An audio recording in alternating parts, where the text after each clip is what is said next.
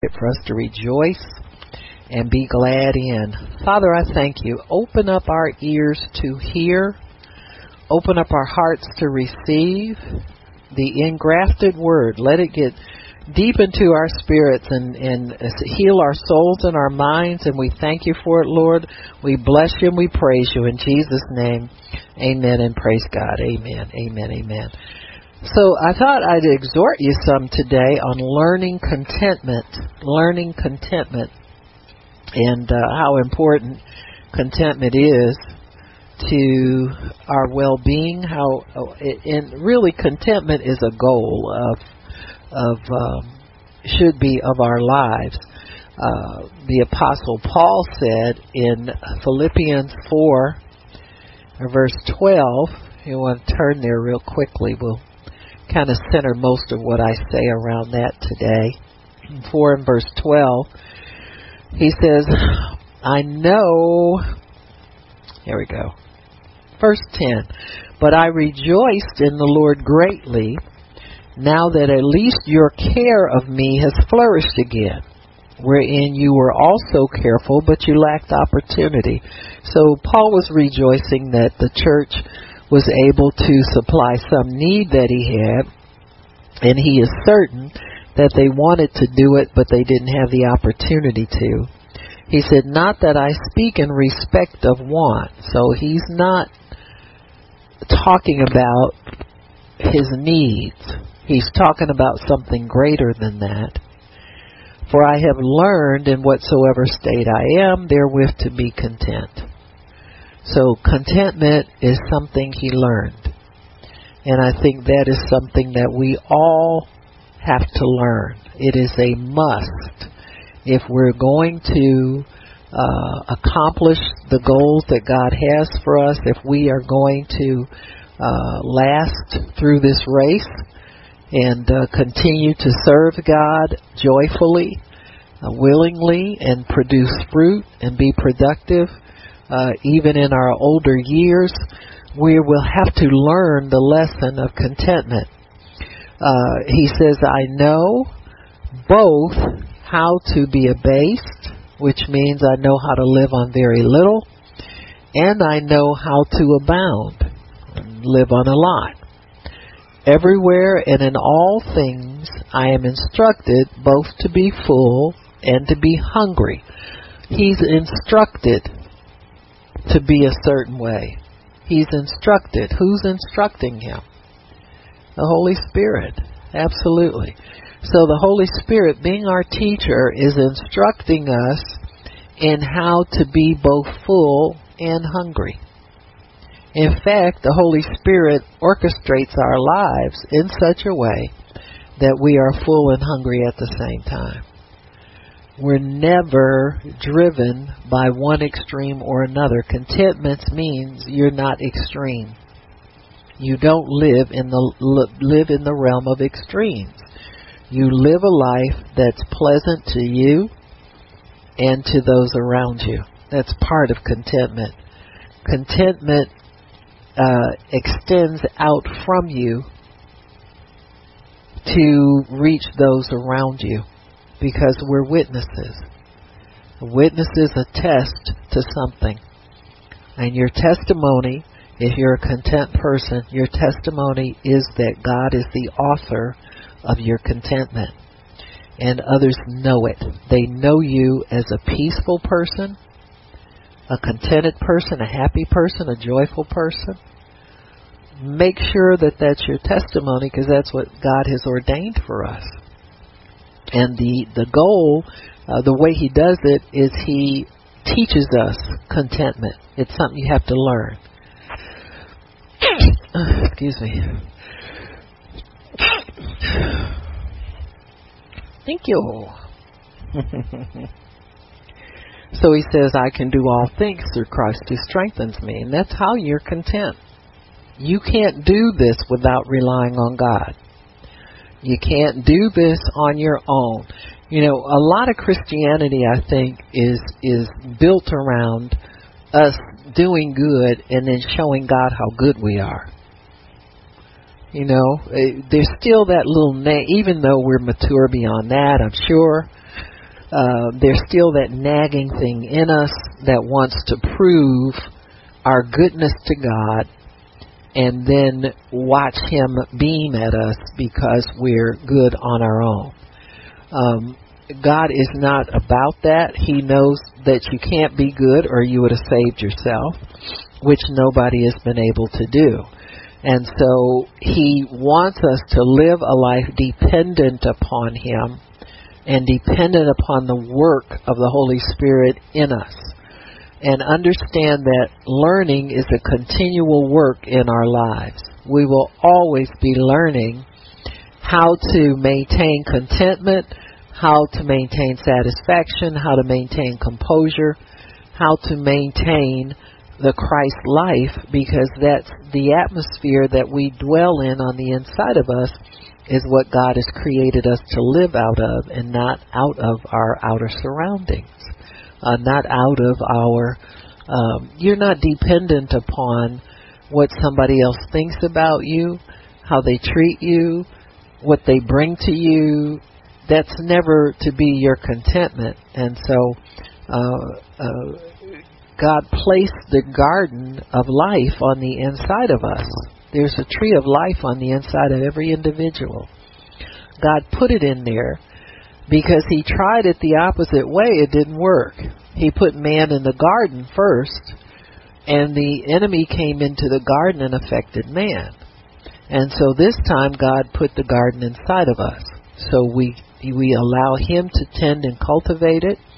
We allow him to grow the fruit of the spirit on the inside of us, and that's what we live out of you are no more dependent upon your outer surroundings than you know than you know it, it just it's not it's not where you live you're placed here in the earth and there are certain things that you do related to the outer but the inner is so much more important and so the inner contentment is what God wants us to learn how to center ourselves in a place of inner contentment. So, what does contentment mean? It really means satisfaction or gratification. Means that you're full, you're gratified, you're fulfilled. That means you're not lacking anything. You're not upset because something's out of joint in your life. Now, you can be hungry for certain things to come into your life, but you're not starving. Got me? Being hungry is normal. Starvation is extreme. So many times people, I'll give a common example. You know, you have a lot of single people in churches now. There are some people in churches who never anticipated getting married. Um, and that's evidenced oftentimes by the way they've lived their lives. You see, sometimes uh, there are many people who have children that have never been married and never intended to get married. They made a they made a decision long ago that marriage was not for them or it was not important. It wasn't something that was on their plate. They didn't plan it and it just isn't there. Well, now that those people have been saved, what do you think is going to have to happen in their soul somewhere in order for them to begin to anticipate everything God has for them. They have to change their attitude. They have to change their thinking. They have to get their minds renewed to the way God thinks.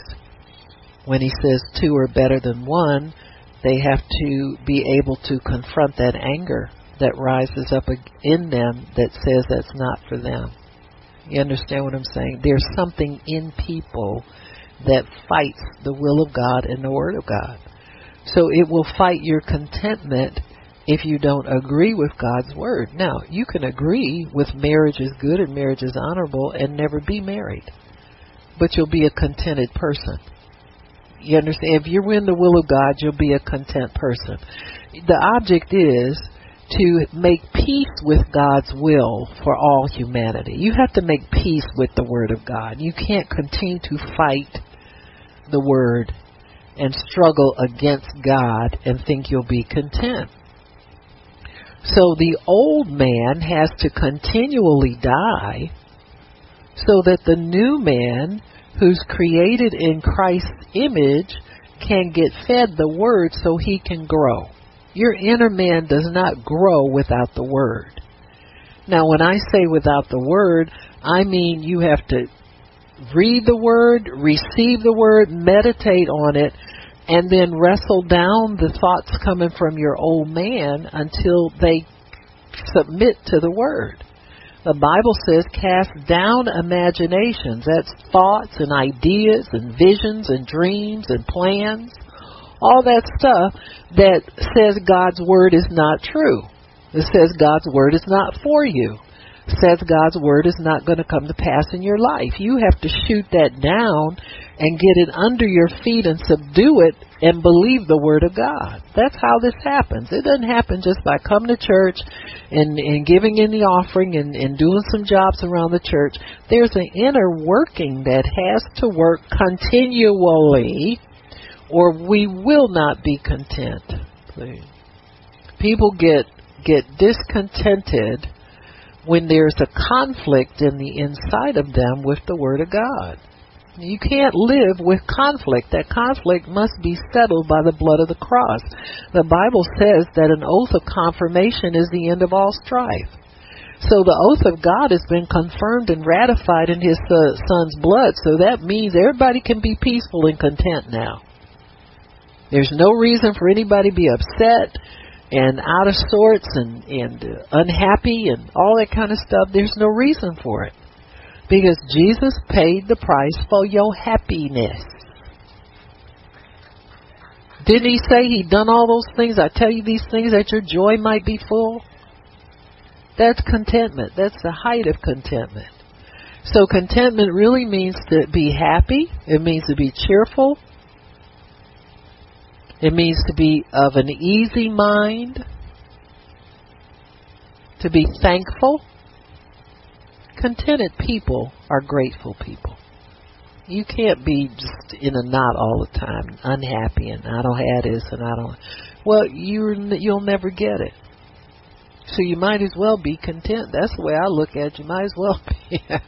I remember I remember I would I would be upset because I didn't have some things that I saw promised to me in the Word. Now, usually you see when you see answers to your problem in the Bible, you usually get peaceful and you get happy until you got to wait for it. Then the devil stirs you up, and you get mad again. And it's like, how did I get this Bible full of promises and now I'm more upset than I ever was? I was broke, busted, and disgusted and somewhat happy now I got the wealth of God in me and I'm mad again. But the devil will find a way to tick you off and trigger your dissatisfaction. I realized one thing I could not go backwards in my life and fix anything. And God can't either. That's why He makes you a new creature.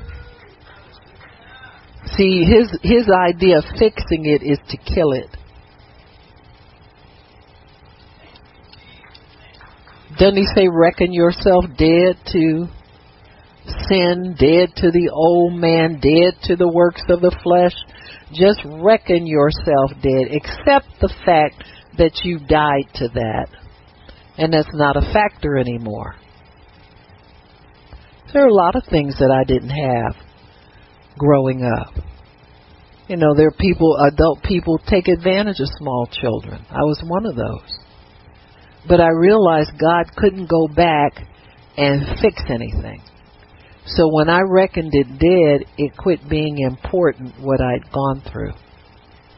See, you can't be defined as a Christian. You cannot be defined by your past experiences as a sinner. Because if you continue to live that way, you'll never get what God has for you because you'll always see yourself as, you know, a victim, disabled, taken advantage of, not valued. You, you know, you, you need to reckon yourself dead to that. How do you do that? You get in the Word and you start checking yourself when you start going down memory lane. You got me? You don't need a stroll down memory lane. You need a, a fresh perspective about who you are, who your true identity. And really, to be honest with you, people treat each other badly because they don't recognize who they're dealing with. See, if people knew the value of one another, we would treat one another better. So that's why God demands that we treat one another better once we belong to Him. Says, My kids don't abuse each other. They don't cuss at each other. They don't get angry and fly off the handle at each other. They don't, you understand what I'm saying? They don't indulge themselves. Huh? If you walk in love, love is patient and kind. It doesn't, it doesn't seek its own way. It's not selfish. It's not trying to run everything, you know, with an attitude or a temper. You know what I'm saying? How some people are. They come in a house and, and here's a tornado. The human tornado just walked in you know, because they're upset and they're and they like to control everything around them and boast of how troubled they are, you know. I lived like that for a while. You know, you, you listen, I've been through it almost it all. And I'm going to tell you that I know God delivers you out of your destructions. He delivers you out of yourself. He delivers you out of your bad past. He delivers you out of your bad marriage, your bad current situation. God is a deliverer. So if you want deliverance, it's there for you. I always say people who don't get it, don't want it, or don't accept the fact that they need it, they're not ready to come out. So a lot of times we like indulging ourselves in that thing that tends to draw people to us, you know, for some kind of bogus affection or something like that. So I remember when I was first depressed, I couldn't help myself from thinking uh, depressed and discouraging thoughts all the time. And one time, God showed me uh, Philippians 4, I think it's 19. Think on these things, whatsoever things are good, are pure, are lovely, of good report. And I went down that whole list. Here it is, Philippians uh, 4 8. Finally, brethren, whatsoever things are true, honest, just, pure, lovely. I mean, you have an assortment of things to think on.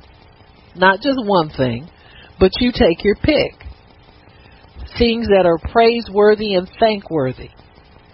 And I argued with God and I said, God, I can't think there's nothing in my life that's like this. And the Lord reminded me that I was saved. He said, if you don't do anything, you start rejoicing in your salvation. And pretty soon, guess what? I wasn't as discouraged as I had been. I wasn't.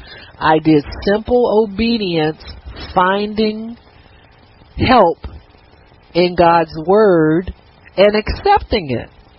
This is how you get delivered. You find and you accept your help in the Word and you embrace it. You don't keep arguing with it. You don't keep holding on to what used to be, you know, as a crutch or an excuse for not going forward. Now, I admit going forward's a little scary sometimes, but you got to step out there anyway. You can't stay where you are. You cannot stay where you are. Because once God closes the door to the place where you are, then there's nothing. So you must move on. You got me? He forces you to move on. And praise God for that. It's not a bad thing, that's a good thing. You got me? It's a good thing. I I can remember uh being a a little kid trying to learn how to swim, and uh the lifeguards when they would have the little swimming classes, they'd have each kid one at a time. They'd stand out in the water, and you had to jump toward them.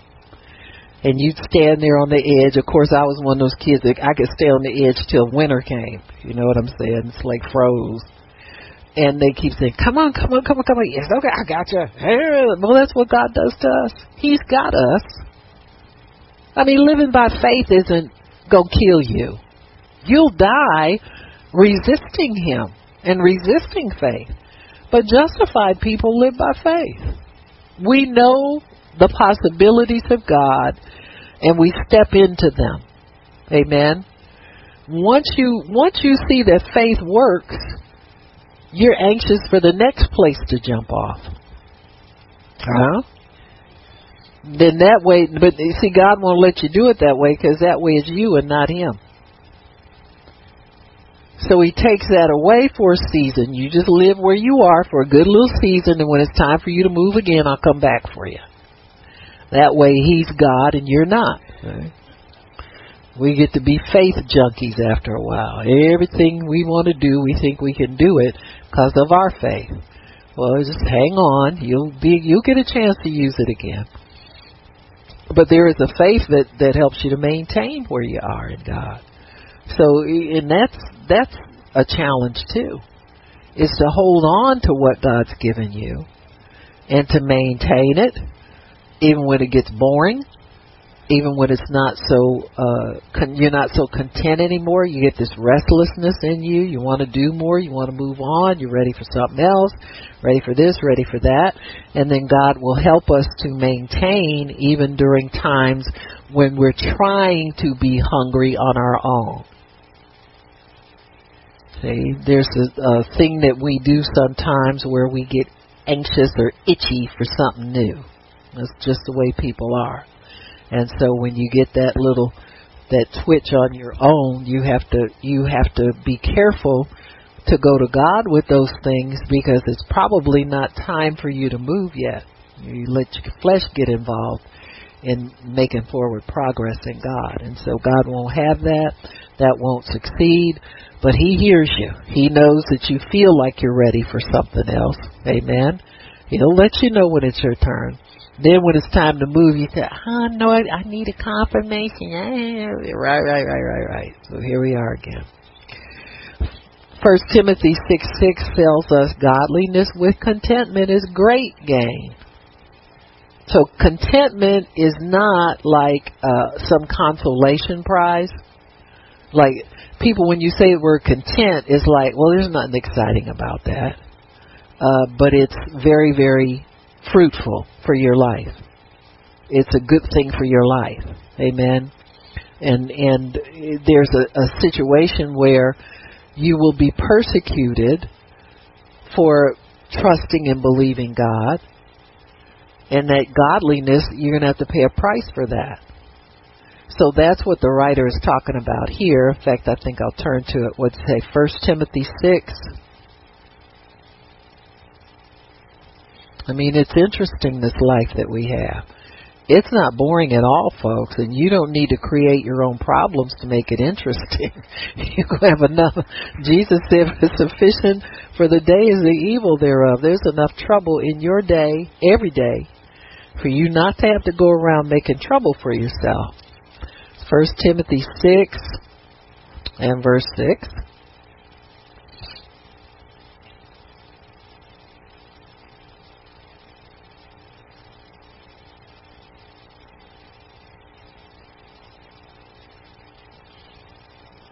He says, but godliness with contentment is great gain, even if you don't have material things. Why? He says, we didn't bring anything into this world. You can't take anything out. So your, your possessions are here and they will remain here. But what will last is your godliness. And if you can have that with contentment, it's great gain.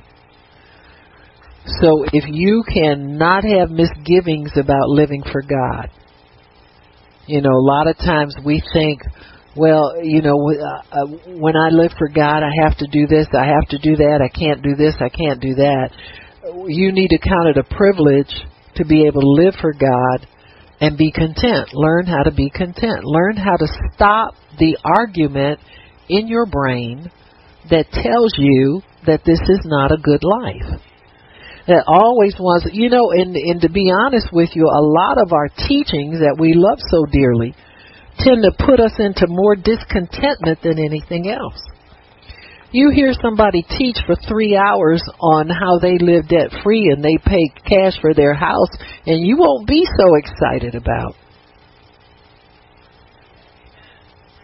Now, if you don't receive it in the right way, it can make you very upset and discontented where you are in your life right now. That's why I tell people that it's when you start teaching on money, you run the risk of doing great damage to people.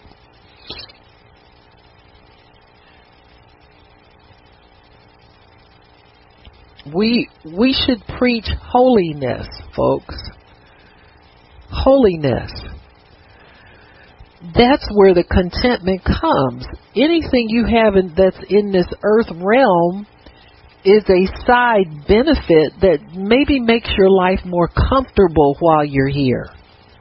You know, your material possessions are like furniture. If you've got a comfortable recliner, you you gravitate toward that when you come inside your house because you know you want to rest and that thing is always giving you comfort. And that's really all the material blessings of this life are about. They're necessary comforts for you because you live on earth. They're not what make you content. Contentment must be something you you receive on the inside of you. Contentment is an inner working uh, uh, condition. So your contentment must be that you have peace with God in all things. That's part of what contentment is. Peace with God in all things.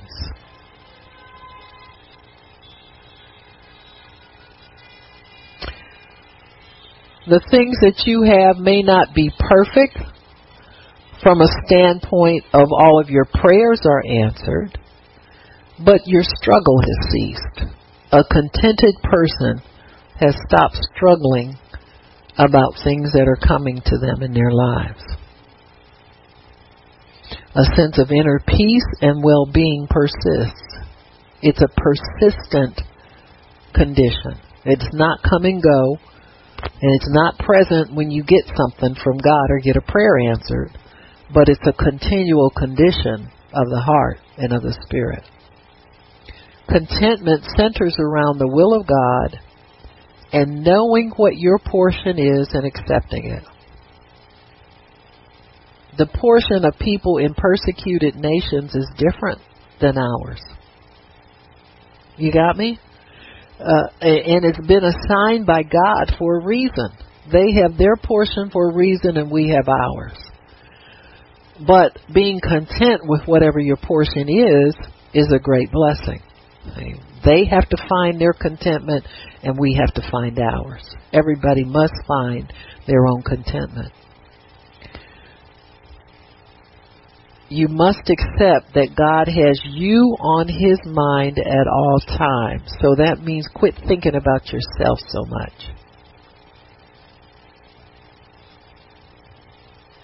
Hello? God has you on His mind at all times. Therefore, you both don't have to keep thinking about you all the time. Mm-hmm. Being a part of His plan is essential for your well being. Mm-hmm. Being part of God's plan is essential for your well-being. You can't just float through life. If if you don't see yourself as God's minister in the earth and an instrument for him to do good through, and I mean that. It's not cliche. You've got to see yourself as somebody that God desperately needs to use to do good. You have to see yourself that way. If you don't, you'll be frustrated because then you'll be at the mercy of people around you. See, you're either an instrument or you're a victim. If you're an instrument, then you go forward doing good like Jesus did. And God's always with you. If you don't see yourself as an instrument of good, you'll see yourself as a victim, as somebody who is is at the mercy of uh, you know, your family, your boss, your wife, you, you know, the church, whatever. You know, you're just always powerless, impotent, and not able to do anything to determine your own destiny. And God, Jesus didn't die for you to live a weak life. He died for you to live a life strong, but in His purpose. Get people off your mind starting with yourself. Get you off your mind and get other people off your mind. Unless you're they're on your mind so that you can help them. If you're not if you're not considering people as their helper and their servant, your mind's geared wrong. You got to ungear that and hook it up right. No, people are there for you to love and serve. That's the extent of it. Don't worry about what they think about you, how they treat you. Will they do what you say? You know, the answer to that is no, no, no, and no. And it's not necessary. When I first started the ministry, my concern was getting people to come to the meetings on time. Because the people that were setting up the meeting came later than the guests. I'd be sitting there waiting for everybody to come with their little things that they had to do, and the guests would be coming in. I'd be sitting there, and then the workers showed up. But over a period of time, they grew and they quit whining about, you know, I, I could stand at that door. That's why I quit doing it. Everybody came in with an excuse my kids this, they I couldn't get this. And so eventually the whine was taken out of everybody. Huh? Myself included, I'd whine to God about who are these people? Why did you stick me with these people? You understand what I'm saying? So we all had to mature together. You know. And so this is how it it happens. You God gets everybody in there. We're all rough cuts, but we got one rough cut that's in charge, and that's that's the way it works. That's how His kingdom is developed. Anybody's read their Bible, you'll get a sober understanding of how He develops His church, how He develops a congregation, how He develops a people, and so my prayer was that people would begin to fall in love with God and with the work that He gave us to do.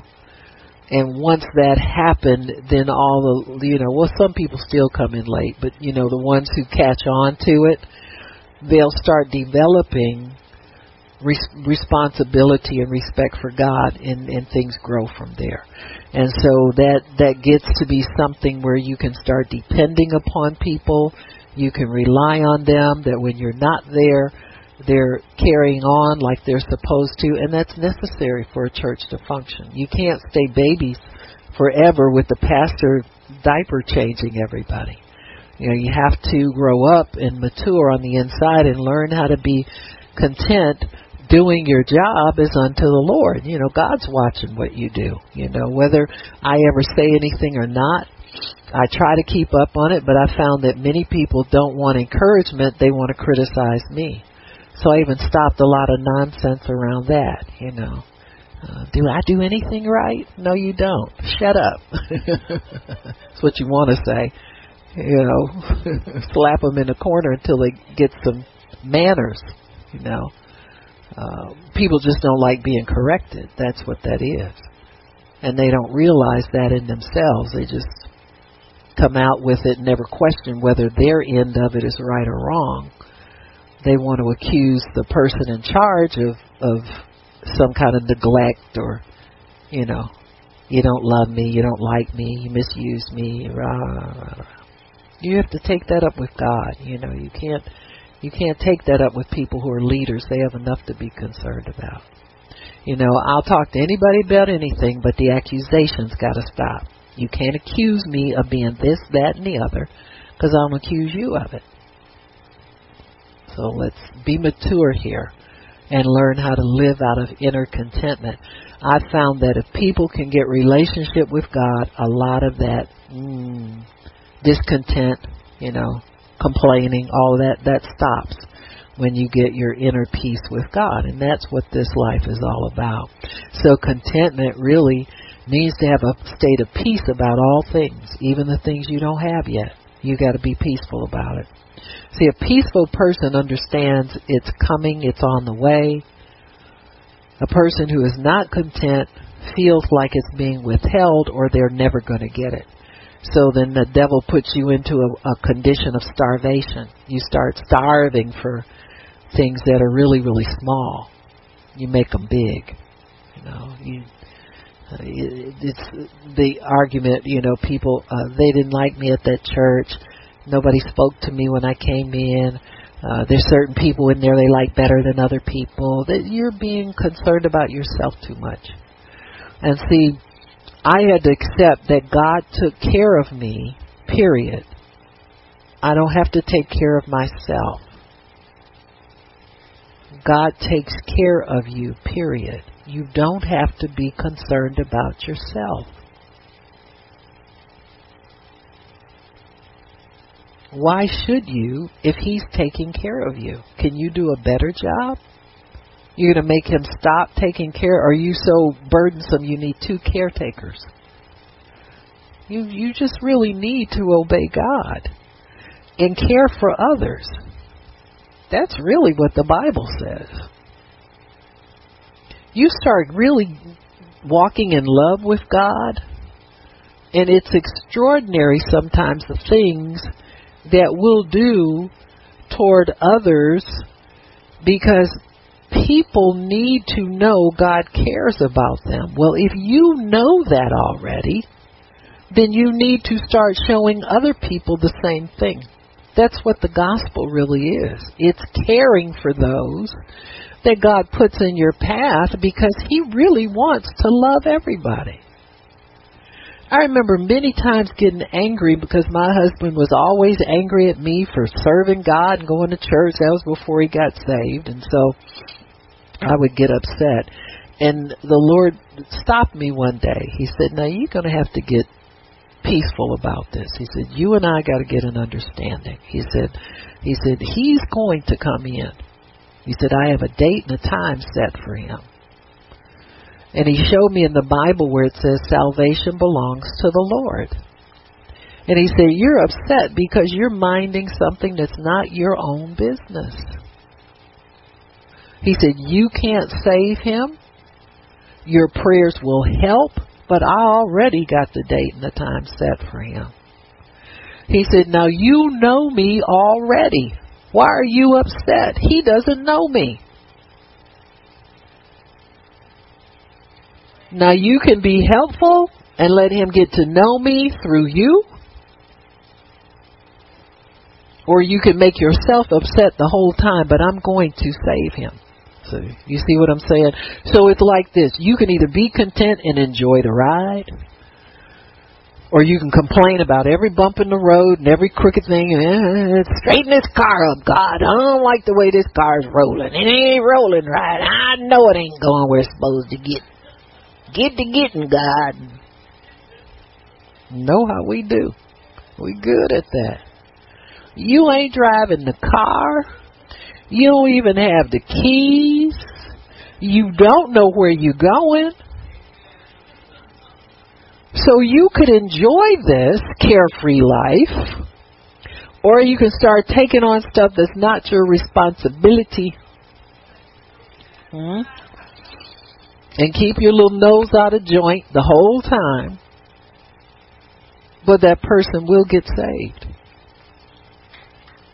Your prayer, your lack of prayer, your nothing makes any difference. They're predestined for it. God knows the day, the time, and hour. Now you can be a good girl and hang around and enjoy it after they're saved. Or you can be naughty and cut up and let some other woman cash your husband's paycheck.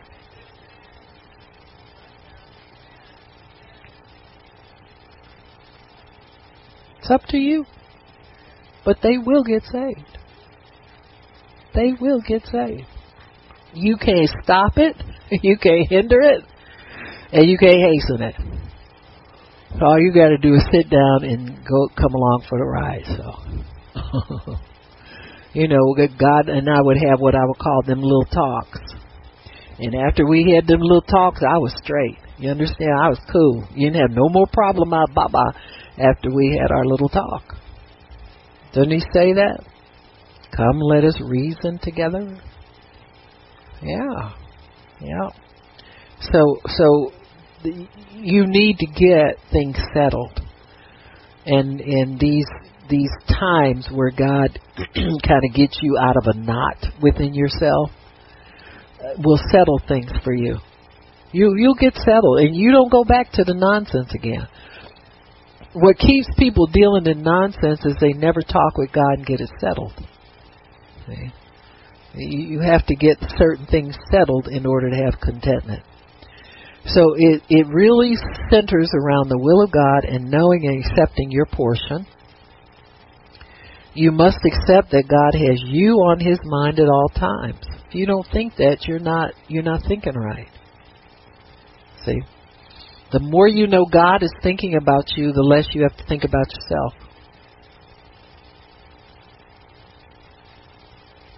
Being a part of His plan is essential for contentment and well being. So, Paul, even though he was persecuted quite a bit, he had beat up everywhere he went, he was content. More because he knew he was in the will of God than any other reason. Once you know the will of God, you're in the will of God, there's no reason to be upset about anything.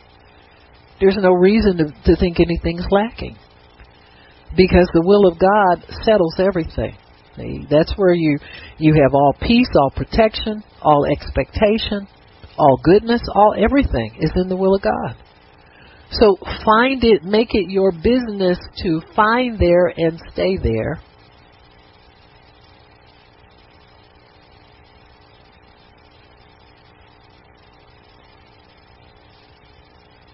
Contentment really becomes a compass that draws you toward God and keeps you centered in Him. So once you have that sense of contentment when you step out of it, you have to get back that sense that you had that everything was okay. So it becomes a, a compass. You know, it, it lets you know contentment is more than peace. Contentment is peace with some other things added to it that fulfill you. Peace is one aspect of it, but contentment has other things connected that fulfill you. It has happiness and joy and a lot of fruit of the Spirit that you need to endure an atmosphere that may be contrary to you off and on. So when your atmosphere is contrary, it doesn't have to affect you. You don't have to go running off talking about how bad things are. You you you can keep an inner peace, and it's not like you're being a hypocrite and pretending that everything's wonderful. You know, people get you don't think so extreme about everything. You're not pretending anywhere. That's your real life, what's on the inside of you. You're living in the reality of who you really are and being connected to God in a real way. So that contentment need never go away. I was, when my husband passed away, I was in a, a state of, I didn't feel good then. I, I, I really didn't. I just felt you know, it's it's really kind of hard to describe. But I did have a contentment in a sense because I knew I could see down the road a day when it would not be that way. See, you have to live in a hope of something better, but not put off your contentment until it gets to you. You have to pull all of the the feelings and the fruit of the Spirit from that place into the person where you are right now. That's what faith is. So faith will bring contentment to you even when your circumstances are bad. And see, to me, there's no big loss or little loss. it's all bad. There's no big hurt or little hurt. It, pain is pain. I don't care who's feeling it and, and how it how it goes. But the thing of it is, you don't have to live in it. He bore your pains and carried your sorrows and your griefs and all that stuff. So I had to live in a conscious effort of ministering truth to my soul so that my soul could be fed. What I couldn't take was a lot of nonsense pressure from people.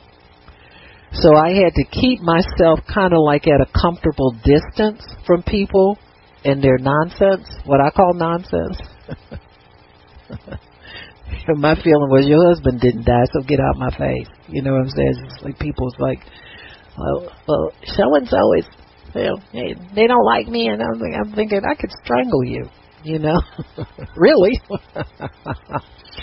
so, lest you get in a strife with people and and you know hit them with your discontent you really need to absent yourself from people.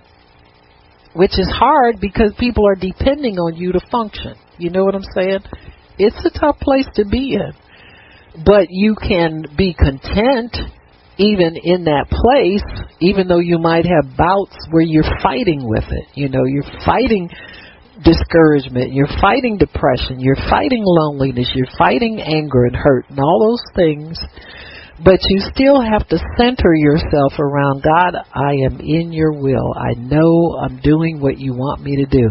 I'm on low fuel and low gear, but I'm there. You know, I'm doing it. I'm I'm not giving up and I'm not running away.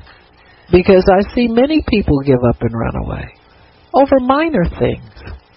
You know, people will quit serving God because they feel like everybody else has more than they have. It's just silly, petty things. And uh, you don't know what people have. I always tell people what's on the what's visible is not what's real. You know, people might have a brand new car, but they got notes. You want the notes too? you know, then thank God for your clunker that's paid for and that runs well. that runs by faith. You keep laying hands on it, you keep prophesying to it, and it keeps running. And thank God for it. And keep it moving. You know, that's your contentment. You can't borrow somebody else's life. You borrow a lot of trouble when you do that. And I think it's an insult to God for us to covet what somebody else has. Every time you see somebody with, oh yeah, I'm gonna get one of those. Shut up. You're not getting anything. you understand what I'm saying? Just draw from within. You don't need anything outside to inspire you. You really don't. You just draw from what's within. You're wealthy on the inside. You know, you need to check into your inner wealth sometimes. You've got wisdom, ideas, you got uh, uh, expectation on the inside of you. All of that stuff can make you a very contented person if you will let it work for you. You know, don't don't fight it. Don't keep fighting everything that tells you you're okay.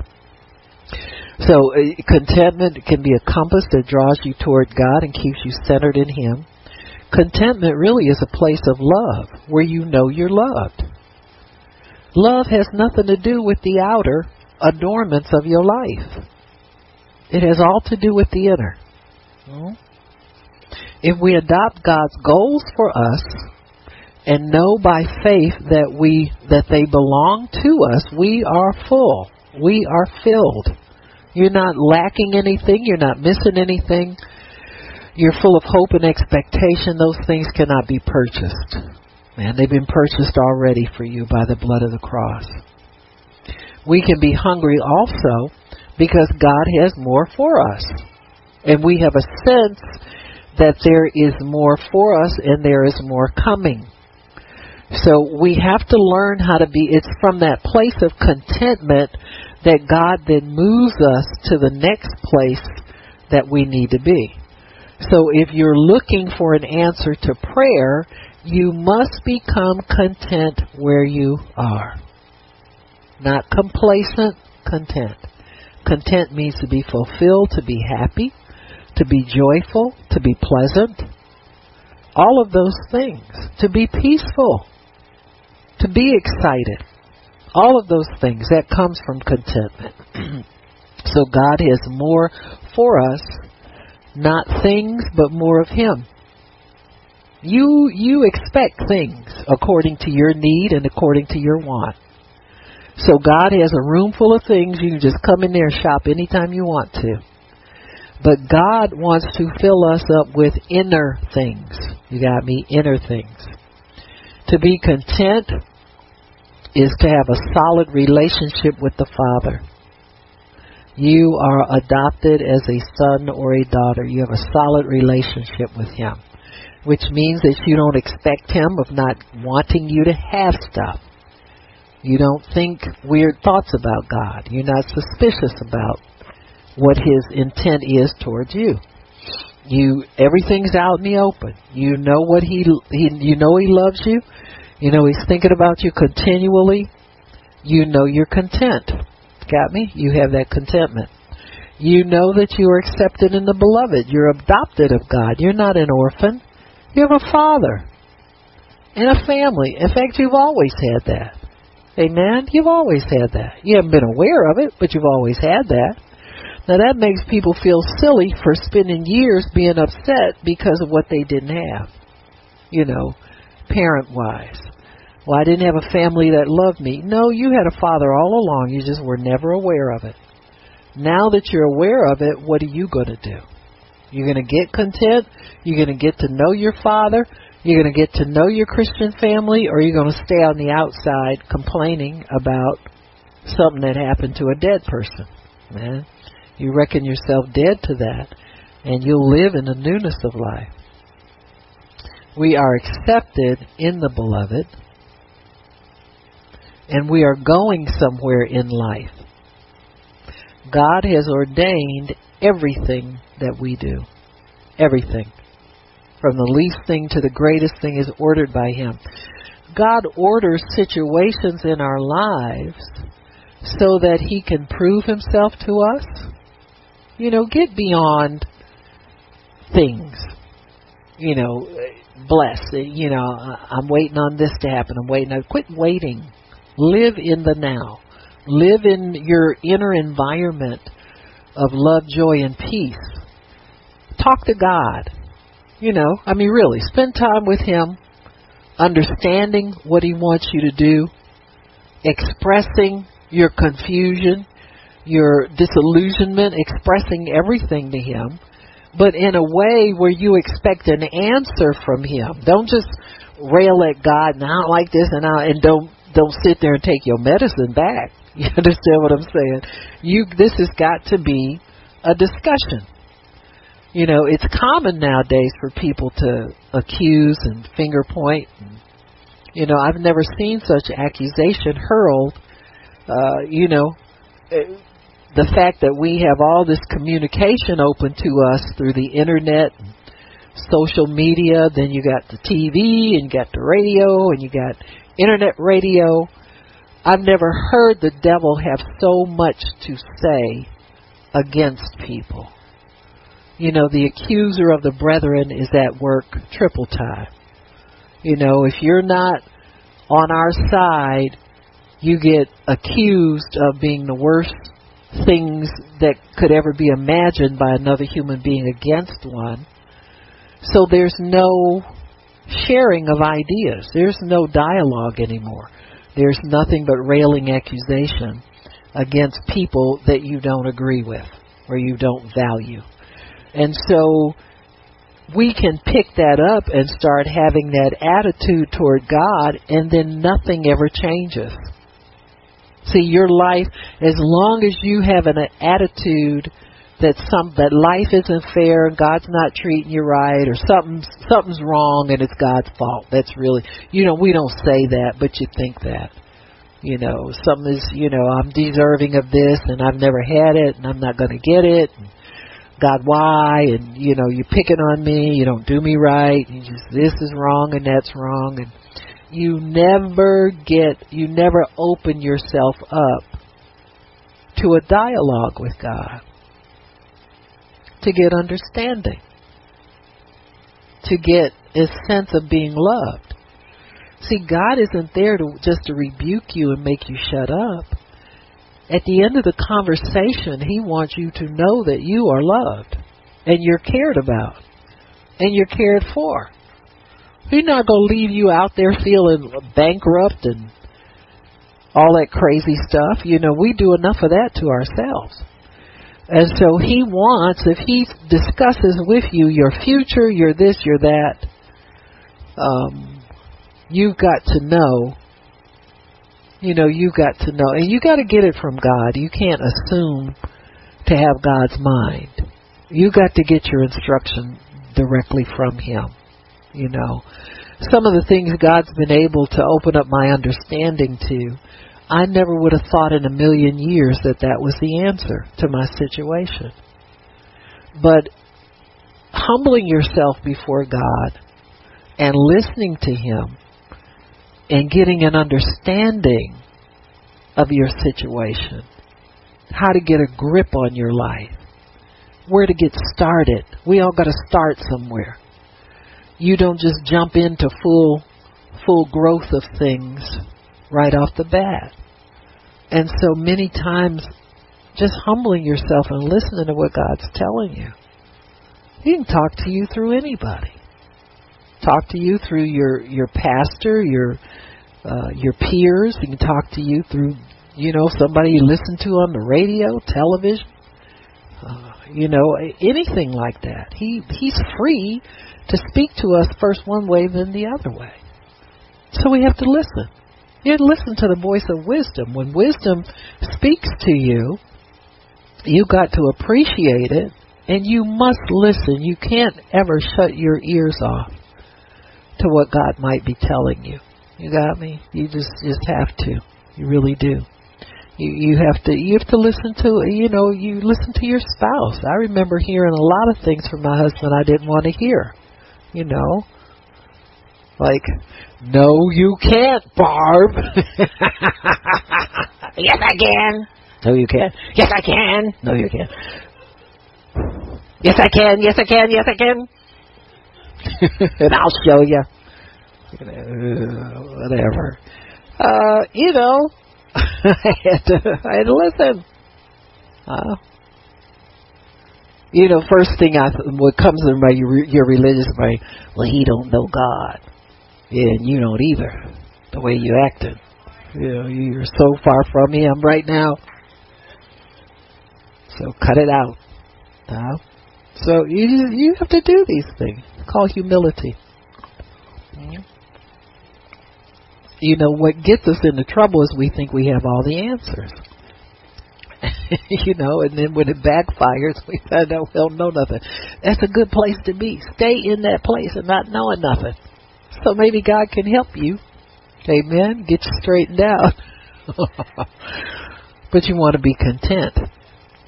You don't want to be out of sorts. This life is no good. Why go through life in Christ?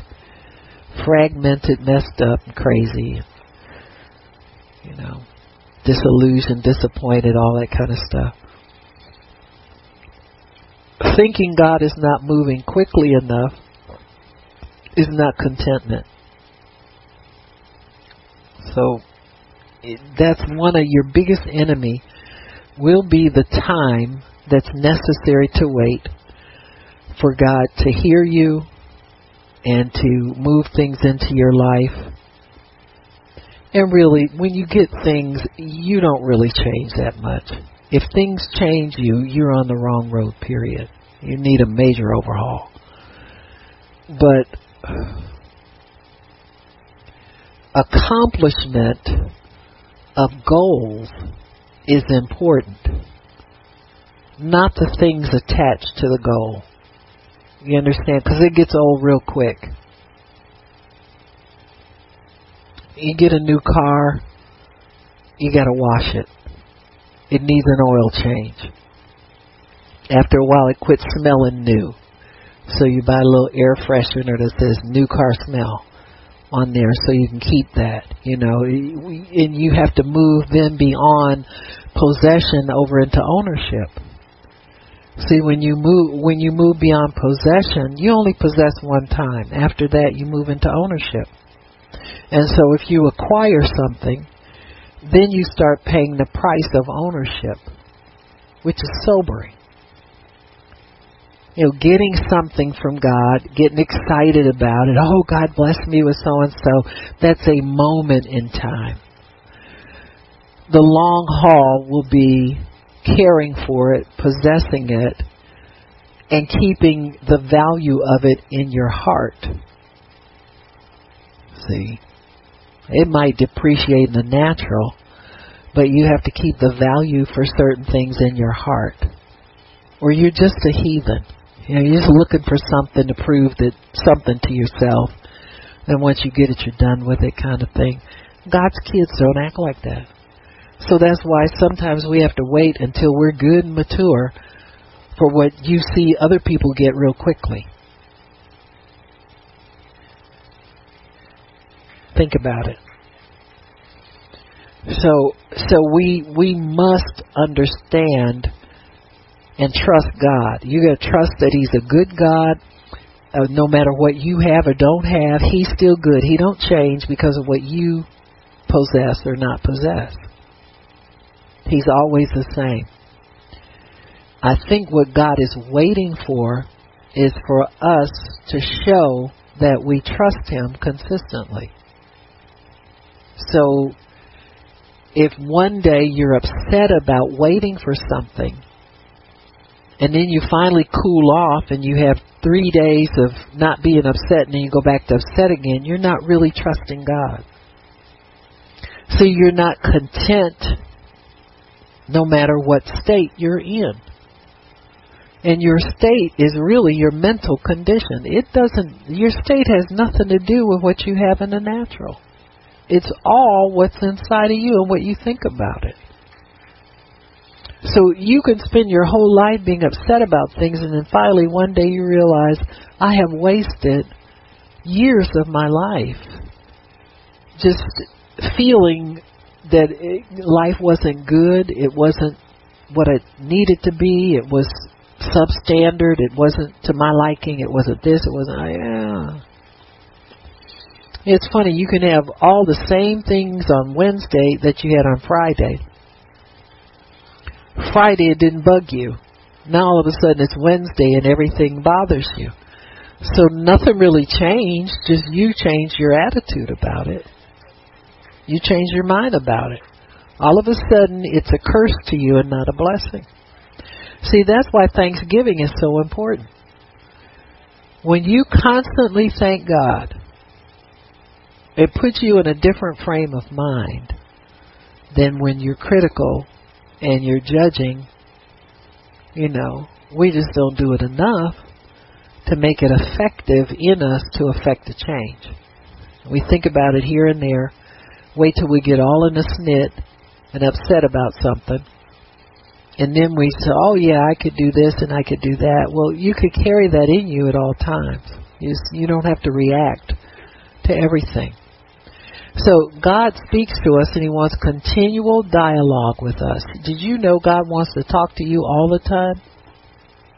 Mm-hmm. Friend that sticks closer than a brother. He wants to talk to you at all times. Pay attention to him if you want to be content. Listen to what he's telling you. Once you know that you're important to him, once you know that, if you don't know that, ask God to show you. Show you your importance to him. Show you how much he loves you. Show you these things.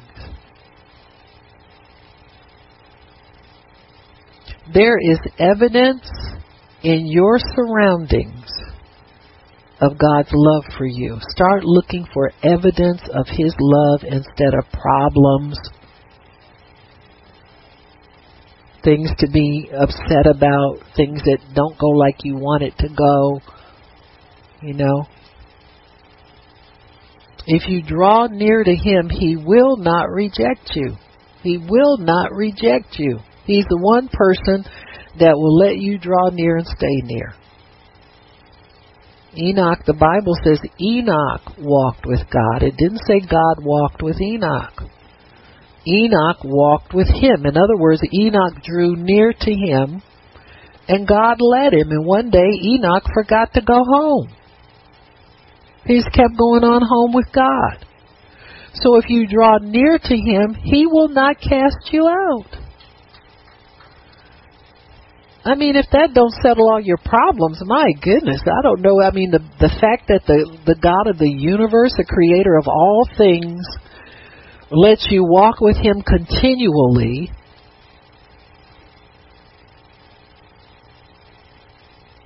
He's really what you need. You don't need all these things you think you need. Yeah, I gotta have this. I gotta have that. Yeah. All the things that you think you want to make you happy come at a price. There's a price of maintenance of things. we always want to advance. We want an advance in career and finances and property. But you need to ask yourself why. You got to decide what your heart longs for, and only God can help you decide that. You know, I, I when I started ministry, people were afraid of me, and and part of it was the anointing, and I knew that. But the other part was the presence of God. You know, people would say, "Well, I just get nervous sometime when you talk." I said, "Well, I'm sorry, but that's probably God." you know what I'm saying? Now, I know a lot of y'all say, "Well, you just mean sometimes." You are too. But I'm talking about the presence of God. Well, I walk with God because I had to. I was forced to. I didn't have anybody else. When I had a nervous breakdown, I had no friends anymore. I couldn't I could call and their numbers would ring and they never answer and never return calls. My husband didn't want to be married to me anymore. My parents and all my family were ashamed and embarrassed of me. So I was forced to make God my friend. Bible, I read it all day. When I say all day, I mean from the time I woke up until the time I went to bed. The Bible was my companion. So God forced me to make him my only friend. And so he adds people in and out of my life, and I enjoy people, but I know who my friend is.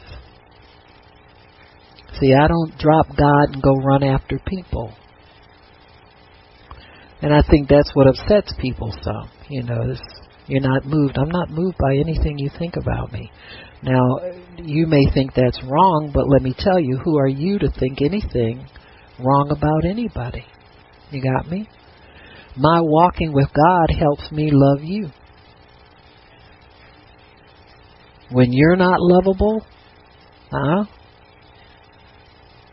And you, when you upset my plans, and I got to go do make other plans because you won't do what you're supposed to do, and I still love you. Come on now, let's let's not get goofy here. But God did that for His purpose, not for me, and not for you necessarily. He did it for His purpose. And so there are times when God will cause you to starve for attention from humanity so that he can draw you to him for his purpose. If he don't get people sold on him, he's got no help down here anywhere. You got me? So I don't drop God for people. You got me? You got to know where you're anchored. You got to know to whom you belong. You got to know who you got your trust in. You have to know these things, and you have to be faithful to them. I let God know no matter what happens, He can count on me to be available to work for Him. Whenever, wherever, I don't care. I've always felt that way. I faltered a little bit while I was married because I thought my husband would be too demanding on my time. It's high maintenance. You know what I'm saying. I mean, he took care of himself. Don't get me wrong, but he's a little high maintenance kind of guy. You know, he finds out you, you know, oh, how much time you got? Here we go again. You know, signing my time, volunteering me for. it's called love. When you when you accept the volunteer job in the household, it's called love. Amen. So, uh, but but I found that that was a safeguard for me because many times there were things that I wanted to do and I thought God was in it, and if He had doubts about it, it kept me from stepping off and getting stupid. And then it helped me to stay in the will of God, to have a husband that had something to say about what I did. Got me? And so I always allowed God to use him to confirm what his will was for me but he couldn't run the ministry. I think this is where people make mistakes. Married people always, you know, think it's stupid. Um, that ministry was put in my heart to do, and so God speaks to me about that. But in the household where my husband is, he's the head of our household. You got me? It ain't hard to do. You don't get the lines blurred. I could put him up there in the pulpit, but he wouldn't have much to offer. Got me? He could put me in his job and I'd wreck it like in two minutes. Huh? I get everybody lined up. you got me? So so this is why God has these things separated out for us. But you you got to know at the end of the day that God is your very best friend that you will ever have in the world. Don't ever get on the outs with him. Don't ever let your behavior to be something that God doesn't approve of. Don't let the condition of your heart get hardened so that you're not allowing God to put hope and encouragement on the inside of you. Don't stiffen against him because he is your friend. If nobody else is your friend, God is definitely your friend. You prove that by being obedient to him. You know, it, it, uh, Job. Uh, let me think which one that is. Job thirty-six eleven. If you obey and serve the Lord, you spend your days in prosperity and your years in contentment. If you obey and serve Him, it's so simple. You have two things to do: obey and serve. And so, years in prosperity, days in contentment, just being content in all things you you can decide contentment. You don't have to wait until you get in a certain position. Come on now, if you haven't figured that out now, figure that part out. You you can decide to be content. Keep keep your mind on what's good and lovely. Honest, true, good report. Thankworthy, praiseworthy. God gave me little little skills when I was depressed. I'd find out, you know, somebody was doing a, a, a little training on this or a little course on that, and I got I had a time. So if I took a pill at a certain part of you know time of the day, I could go sit through something and pay attention, and that's how I lived my life until I was totally healed. God delivered me. And so you do what you can. Now people say, "Well, I can't believe you were ever that." Well, I was. But that person died too. You understand what I'm saying? I'm dead to that now. But it took me steps of crawling toward wholeness before I got whole. You don't just wake up one day. It would have been nice. I looked at the story about the Gadarene demoniac. I said, Look, God, you healed him just boom, like that. And I realized I wasn't going to go there. You know, mine was going to be different. Whatever for God's reason. You got me? but I learned how to stay humble every day.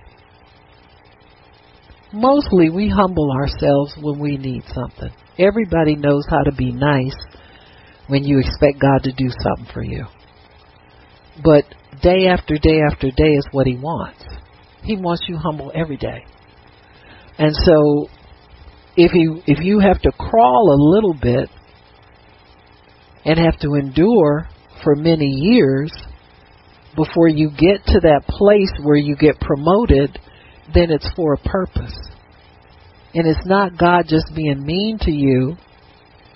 And, you know, then we're scared to be mad at God, so then we get mad at people, you know, is that kind of stuff. And so it's none of that. This is the will of God concerning you. This is God's will. If you don't believe it's God's will, then rebuke the devil and look for a change. But if you rebuke the devil and no change comes, it's the will of God for you. It's not going to kill you to stay in this place for a number of years. It's not going to kill you to, to do this for a little while longer. It's not going to kill you, and it won't kill you to do this forever. Suppose this is as good as it gets for you. See, that's not faith. We think faith people don't talk like that. But sometimes it is. Amen? Sometimes it is. Sometimes we'll have to content ourselves right where we are because sometimes the thing we think we're waiting on God to do, we've never really gotten it from God. You get it from other people. Now, it may be for you, but you haven't gotten it from God. That's an idea you picked up from Christians around you talking stuff and saying God's going to do this and saying He's going to do that, but you never got it in your heart from God. And that way, it won't. There, no faith will grow behind it. It won't manifest. It won't be there. I talk to to single people and I say, well, you know, God's going to do this. He'll, you know, there is somebody for you. And it goes in one ear and out the other. I can tell they don't believe it one little bit. Well, if you don't believe anything regarding marriage, how are you ever going to get married? You're just holding on to your old single mindset and thinking you're waiting on God. You can tell by people's conversations. You can tell by what they're thanking God for you know, sometimes people, you can tell if there's shame involved in something. You know, if there's shame in something you say you want, you won't get it. And a lot of people, young people, are ashamed to say they want to be married. I don't know what's wrong with it, but, you know, they find something. Well, you know, if there's shame there, it's not coming from God, and your faith isn't free to receive anything from God. Anything you're ashamed of, shame involved in anything, will hinder your faith. You got to get the shame out of your game and start really expecting God. Humble yourself. Expect God to do great things in your life. Expect Him to bring you the things that you're you're saying you want out of life. Expect it. If there's never any expectation, there won't be any fulfillment. Ask yourself this Are you happy? If you're not happy, then why not? What would make you happy? What is it that God has for you? Many times we have nothing in mind, and so nothing comes. Hmm? Can you allow God to adjust your vision and your hope so that you can adopt His will, which is His best for you. Contentment is not a consolation prize or a second rate condition of life. It is high living. When you're a content person, that's high level living. You won't get any higher than contentment. So when you have godliness and contentment, the Bible says it's great gain. Great gain. You have to fight sometimes to hold on to your contentment. Man, you you really do. Because it can slip away from you so easily. You can start thinking hair haywire or you can you go one day without forgiving offenses and see how you, how content you are. You get so out of sorts. God wants us to live in a state of continual forgiveness, continually extending release for people from offenses. And, and, you know, the more you're offended, the more you're offended. You know, you get to the point where everything upsets you. and there's no pleasing you. You know, you, you that's a person who's who's bound in unforgiveness. You you have to it, it has to be resident within you to instantly forgive. Anytime you feel upset on the inside, you need to be mouthing those words, "Well, Lord, I forgive them. I'm sorry, Lord. Don't don't let me hold on to this. I, I want to get rid of this, Lord. Please forgive me." for not forgiving these people or this person, something like that. But it has to be instant and it has to be resident within you. It has to be released at the first sign of offense. If not, it will be it will destroy you.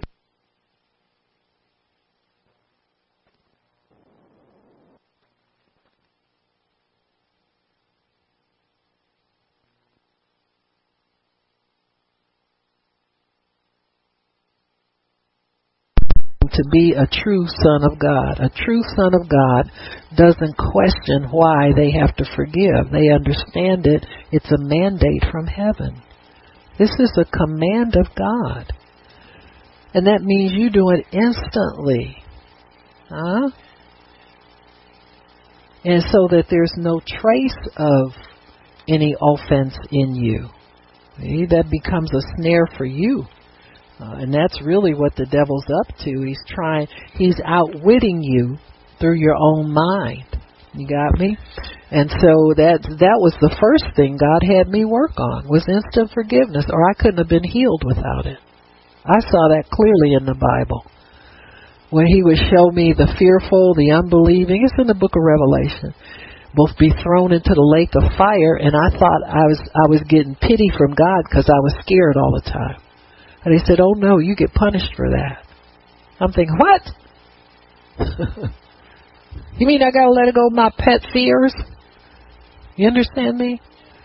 We all gotta let go of our pet everything because something better is before us.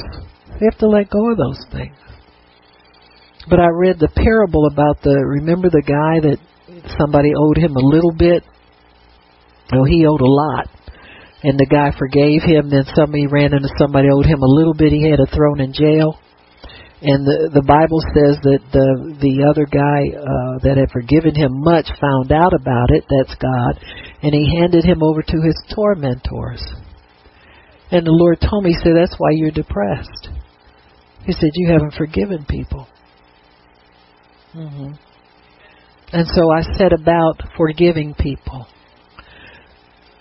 I called people, I wrote letters to people, I forgave them to their face. You got me? And I slowly started to heal. And I realized when I was getting sick again why it was. Because I started holding on to grievances again. Nursing upsets. They're wrong. Because they're wrong, that doesn't make you right. You can both be wrong. You got me? And it's easy to do. See, you can be the upset in the whole situation and think everybody's picking on you. You got me? And you're the one who's upsetting everything. You know, a Christian has more power to make things right, but also more power to carry the whole thing downhill if they let the devil get in there. See, we control atmospheres.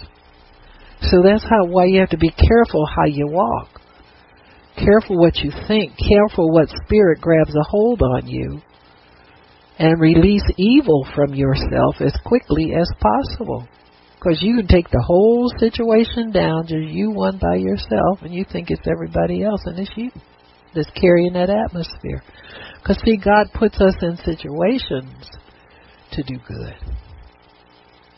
You get in a situation you do bad. I don't care who provokes you to do it. You're still doing wrong. There's no excuse for it. Now I was a new Christian. I wasn't in a church. I was nowhere. It was me at home with my Bible. And God taught me how to walk in victory over my sin, over depression, over wrong thinking, all of that. He taught me that himself. And see, we're here and we're We've got teachings, we got tapes, we got all this stuff, but the, where we fail to do, we fail to practice what we're told to do. You got to do this all the time. You can't sit up and think about how many times you forgive somebody. You got to do it automatically and not feel bad for doing it. Not grumble at God for making you humble yourself all the time. If you don't humble yourself, the atmosphere will die. You might be the only one holding up a, a, a godly atmosphere in a place. the devil wants you out. That's why he pushes you out. And he uses you to help him. To help him so much. You know what I'm saying? We have to be so careful not to be careful about ourselves. Let God take care of you. Forget about all this other stuff. But if you let God take care of you, it'll get done.